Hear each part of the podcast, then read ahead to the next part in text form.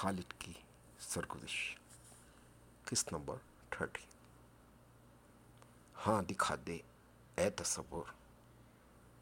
پھر وہ صبح شام تو دوڑ پیچھے کی طرف۔ اے گردش ایام تو۔ مجھے اپنی زندگی کے گزشتہ ایام کی یادوں کی تصویر نے شیر کی یاد دلا دی۔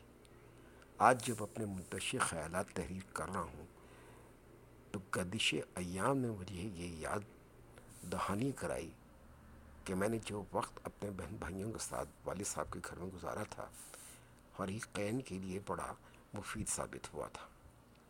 وہ اس طرح کہ بہنیں اور بھائی کی بے لوس محبت سے خود میری ذات کی اپنی تکمیل ہو رہی تھی اور گھر میں بڑے بھائی کے آ جانے سے بھائی اور بہنوں کے اندر خود اعتمادی پروان چڑھ رہی چڑھ رہی تھی۔ یہ سب کیسے ہوا؟ اس کی ردات سنیے۔ ہماری پرورش میں ہمارے ننیال کے روشن اور آزاد خیال خیال ماحول کا گہرا اثر تھا۔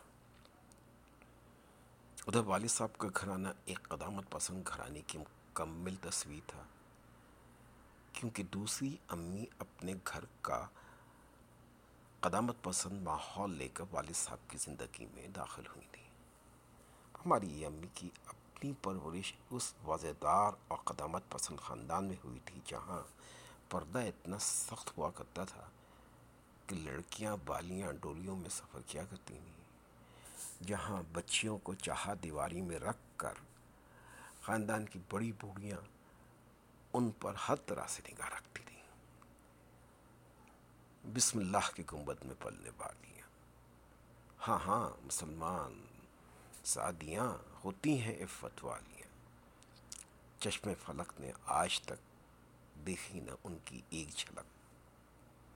سیدھی اور گھٹی ہوئی سچی حقیقت ہے۔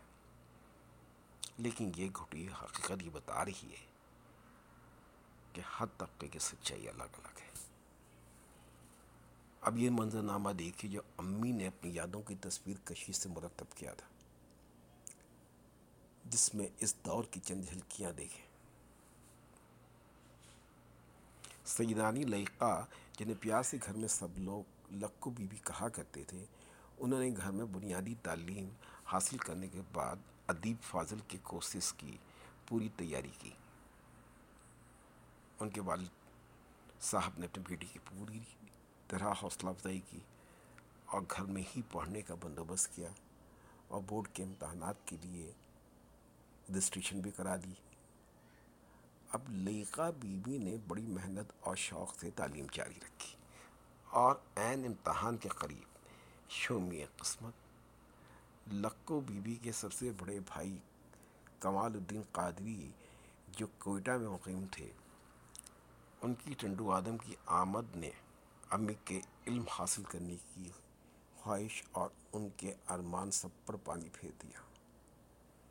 کیونکہ قادی صاحب کی دقیانوسی طبیعت نے اپنے والد کو اس بات پر قائل کر لیا کہ لہکا کو امتحان دینے کی کیا ضرورت ہے۔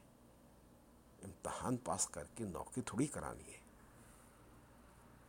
یہ اس زمانے کے گھروں کی قدریں ہوا کرتی تھیں کہ بڑے بھائی کی بات کو اتنی اہمیت دی جاتی تھی۔ یہ بھی ایک عجیب المیہ ہے کہ وقت کے ساتھ امی کے بڑے بھائی کے خیالات تبدیل ہو گئے۔ اور انہوں نے اپنی بچیوں کو اعلیٰ تعلیم دلوائی۔ اب ذرا گھر کے ماحول کا منظرنامہ دیکھیں۔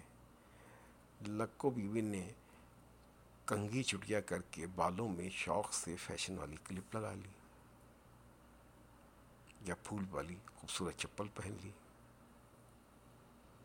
تو لکو بی بی کی ماں کو یہ بابا کرایا جا رہا ہے کہ ذرا بچی پر اور اس کے شوق پر نگاہ نظر رکھیں۔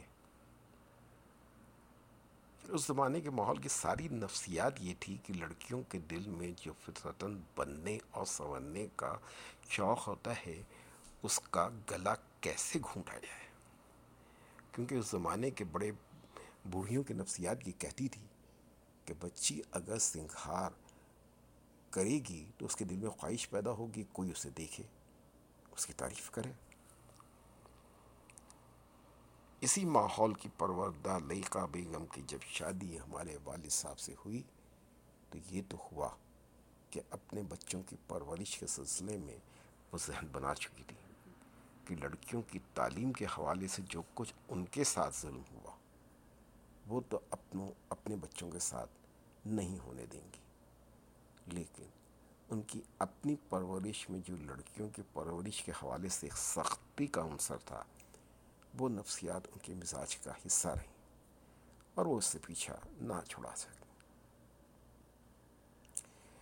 لیکن کارل مارکس کے اس کال کی کیا تفسیر کریں گے؟ آدمی کا شعور اس کی زندگی کا فیصلہ نہیں کرتا، بلکہ زندگی کے حالات اس کے شعور کی راہ تک تیار کرتے ہیں۔